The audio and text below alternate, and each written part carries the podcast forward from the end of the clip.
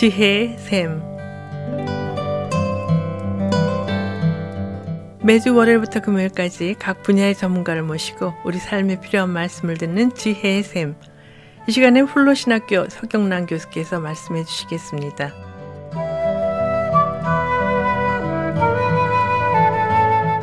안녕하세요. 저는 우리가 평화를 알기 위해서는 먼저 폭력을 알아야 한다고 말씀드렸고, 지난 두 주 동안 폭력의 세 가지 종류인 직접적 폭력, 구조적 폭력, 그리고 문화적 폭력에 대하여 살펴보았습니다. 오늘은 평화학의 아버지로 불리우는 요한 갈퉁이 구분한 소극적 평화와 적극적 평화에 대해서 생각해 보기를 원합니다. 평화에도 종류가 있는 것일까요? 만일 평화가 단지 폭력이 없는 상태를 의미한다면 우리 개인과 사회와 세계가 어떤 평화를 경험하게 될까요? 갈퉁에 의하면 직접적 폭력이 제거된 상태를 소극적 평화라 하고 직접적 구조적 문화적 폭력이 제거된 상태를 적극적 평화라고 하는 것을 알 수가 있습니다. 소극적 평화는 낮은 수준의 평화이고 적극적 평화는 높은 수준의 평화라고 말씀드릴 수 있는데요. 소극적 평화는 직접적 폭력이 제거된 상태이기 때문에 인간의 생명과 안전이 보장되는 상태입니다. 그런데 이런 소극적 평화를 이루는 것도 쉬운 일이 아닙니다. 왜냐하면 전쟁이 없어야 하고 강력 범죄가 사라져야 하며 사람을 위협하는 모든 폭행이나 폭언들이 어, 사라져야 하기 때문입니다. 어쩌면 이런 일이 불가능하게 생각이 들지도 모릅니다. 그럼에도 불구하고 소극적 평화는 인간의 생존을 좌우하기 때문에 장애물이 아무리 높고 많도 반드시 성취해야 하는 기본적인 수준의 평화입니다. 이에 반해 적극적 평화는 구조적, 문화적 폭력까지 이상적인 상태로 이해됩니다. 적극적 평화는 모든 관계들이 회복된 상태를 가리킵니다. 우리 그리스도인들은 하나님께서 예수 그리스도를 통해 이 땅에 이루어 가시는 하나님의 나라가 바로 적극적 평화를 완전하게 이룬 상태라는 것을 압니다. 그러나 이 지구상에서 적극적 평화를 완벽하게 이룬 사회나 국가를 찾는 것은 불가능할 것입니다. 게다가 다양한 사람들이 복잡한 구조 안에서 얽히고 설켜 사는 큰 사회에서는 적극적 평화를 이야기한다는 것 자체가 비웃음을 당하는 말이 될 것입니다. 그런 맥락에서 냉전 시대에는 현실적으로는 불가능한 전쟁 예방, 군축, 핵무기 확산 금지, 국제 분쟁 종식 등의 소극적 평화를 위해 노력하는 것이 더 합리적이라는 주장이 지배적이었습니다. 그러나 우리가 꼭 알아야 하는 것은 비록 적극적 평화의 달성이 현실적으로 불가능하더라도 그것을 목표로 삼고 노력해야 한다는 것입니다. 왜냐하면 직접적 폭력과 적극적 평화도 칼로 자르는 것 같이 나뉠 수 없기 때문입니다. 적극적 평화의 목표를 맞추지 않으면 소극적 평화도 이루어 갈 수 없기 때문입니다. 바로 작년 이맘때 부활절 직전에 발생했던 세월호 침몰 사고는 한국 사회를 공황 상태로 몰아넣었습니다.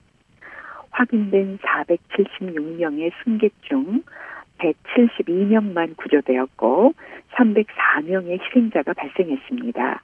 특히 사망자 중 단원고등학교 학생들이 250명이었습니다. 이 끔찍한 참사 앞에서 사람들은 슬픔과 분노에 휩싸였습니다. 사고야 언제든지 일어날 수 있는 것이겠지만 세월호 참사는 사회에 뿌리 박힌 폭력 구조에 의해 대형 참사로 번졌기 때문입니다. 이 사건은 한국 사회가 직면한 폭력의 현실을 그 어떤 사례보다도 한 가지의 폭력이 다른 폭력과 어떻게 연결되었는지를 잘 설명해 주고 있습니다. 세월호의 희생자들 중 많은 사람들은 사고 후에 대피 명령만 제대로 내려졌다면 구조될 수 있었습니다.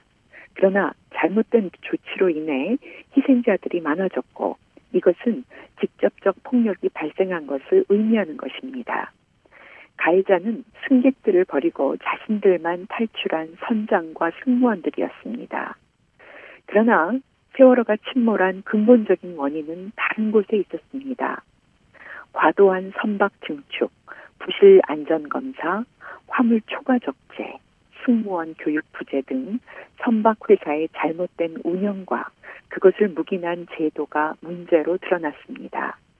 게다가 신속하지도 않았고 효율적이지도 않았으며 책임감도 부족했던 해경 시스템 역시 희생자들을 구조하는 데 실패했습니다. 결국 수백 명의 사망자를 양산하고 생존자들과 유족들에게 심한 정신적 피해를 준 직접적 폭력의 근본 원인은 잘못 만들어지고 운영되었던 구조였습니다. 그리고 폭력적인 구조의 책임자는 각각의 잘못된 과정과 체계에 적극적으로 참여하거나 묵인한 사람들이었습니다.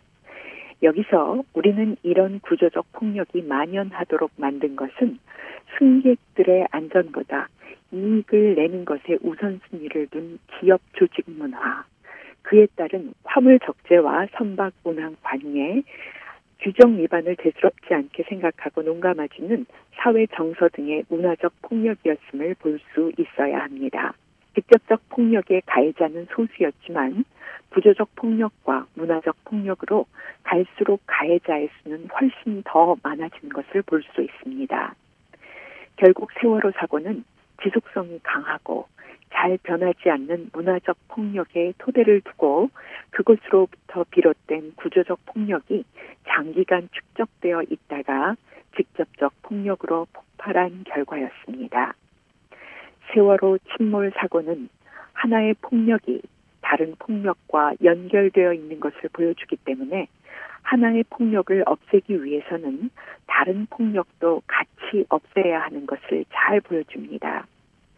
구조적 폭력이 없어지지 않으면 그것은 결국 언젠가 직접적 폭력을 일으키고 문화적 폭력을 없애지 않으면 구조적 폭력이 나타날 수밖에 없다는 것을 우리는 똑바로 보아야 합니다.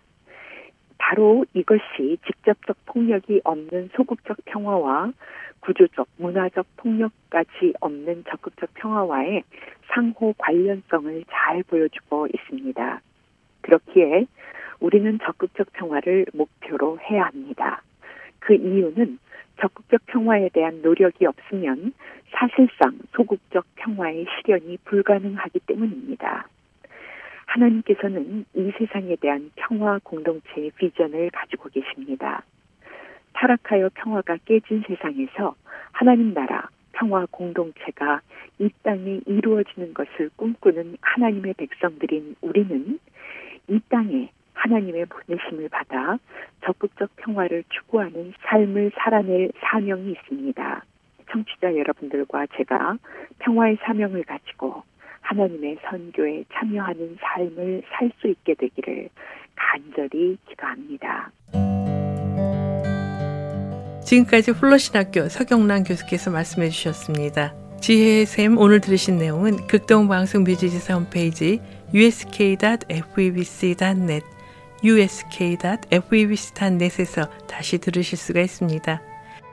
아름다운 음악과 기쁜 소식을 전하는 극동방송에서 보내드린 지혜의 샘 오늘 순서를 마치겠습니다.